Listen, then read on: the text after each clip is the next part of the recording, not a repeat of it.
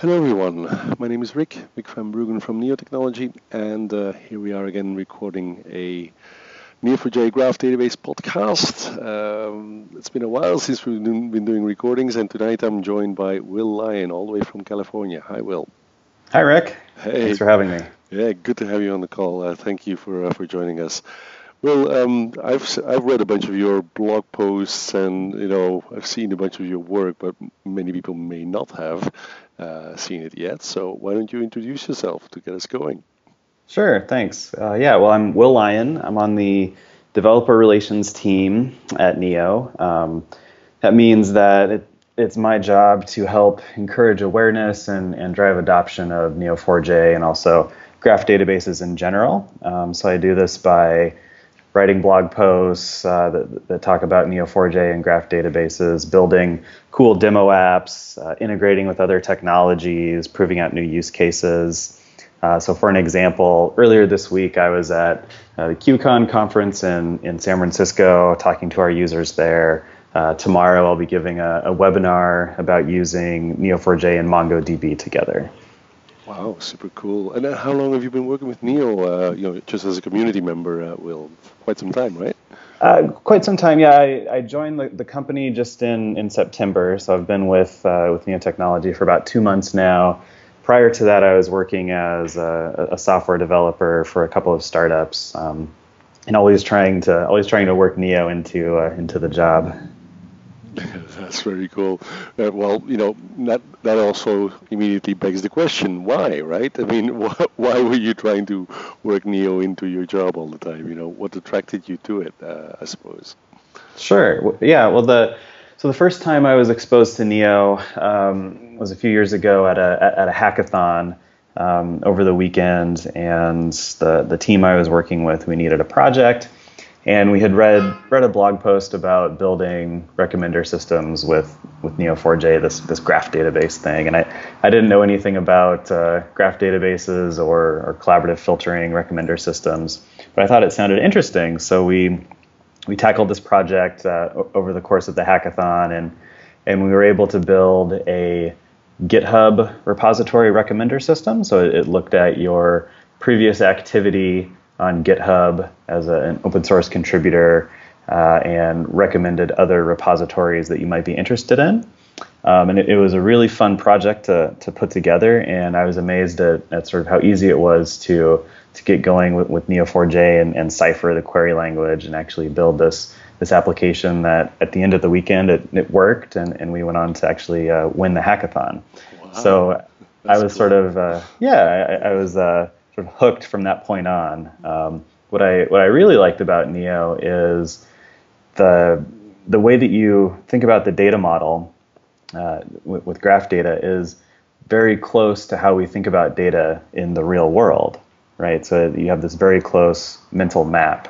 Uh, it seems very very intuitive when we're thinking about our data model. So so for example, um, you know, Rik is my coworker. I'm at a conference. The conference is in San Francisco. These are all um, entity nodes and, and relationships. Um, and so, it, yeah, so it, it, seems very easy to express very complex data models. Um, we don't we don't have this you know weird transformation that we have to go through.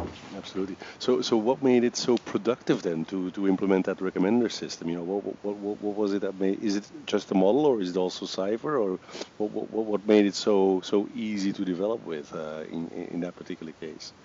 Mm-hmm. Sure. I, I think uh, really Cypher was the, the, the biggest thing for us, and and just being able to define the problem that we were trying to solve as a traversal through this graph and being able to um, very clearly define that uh, pattern in a Cypher query and and get that back right away. It was um, it was actually very easy to, to build something that was not, not, not quite trivial. Yeah, no, I understand. Well, I've seen some of your other, uh, you know, hackathon works, like, like for example that thing that you built to to fire multiple Cypher queries, and uh, and you know, now you're working on something really interesting to import CSVs. You told me, right? Sure. So, um, so on, on, the developer relations team, one thing that, that we're focused on is the new user experience. So for for users seeing Neo4j for the first time, um, what, what's the first thing they want to do? Well, a lot of times that's play with their own data. Um, and so we're, we're trying to make that process of importing your data into Neo4j much easier. So one of the projects I'm working on is a web application that guides the user through the process of converting their CSV files into a graph data model and then allows you to quickly execute those against a Neo4j instance to import your data. You mean it's going to be even easier than with LOAD CSV then? That's right, exactly. That's super cool. I mean, I've been with Neo a couple of years now, and when I started, it was a brutal experience. Uh, and uh, you know, it's gotten so much easier, and it's going to get even more easy. So that's uh, that's great to hear. Uh, thanks for that. Yeah, absolutely. Very cool. So, Will, you know, uh, one of the other topics that we always cover on this podcast is, you know, where is it going? You know, what what are like the big things that you see coming up and that, that you would love to to to see happen in, uh, you know, Graphistania as we as we call it sometimes.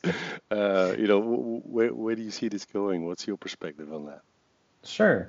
Well, I, I, think we're at a, a, really interesting time now where we're seeing lots of improvements um, in the technology Neo4j graph databases in general around um, around performance, but also around the APIs that we're using to interact with uh, with graph data. So things like um, like, like Cypher, it's becoming much cleaner, uh, much easier to work with. And I think this this investment in the technology is really indicative of a larger trend in applications in general uh, users are expecting more uh, from our applications. So, so let's take e-commerce as an example. Uh, browsing and, and searching and filtering are, are great, but users are really expecting things like personalized recommendations in, in their e-commerce platform. And you know, a great way to generate those is, is with a graph database.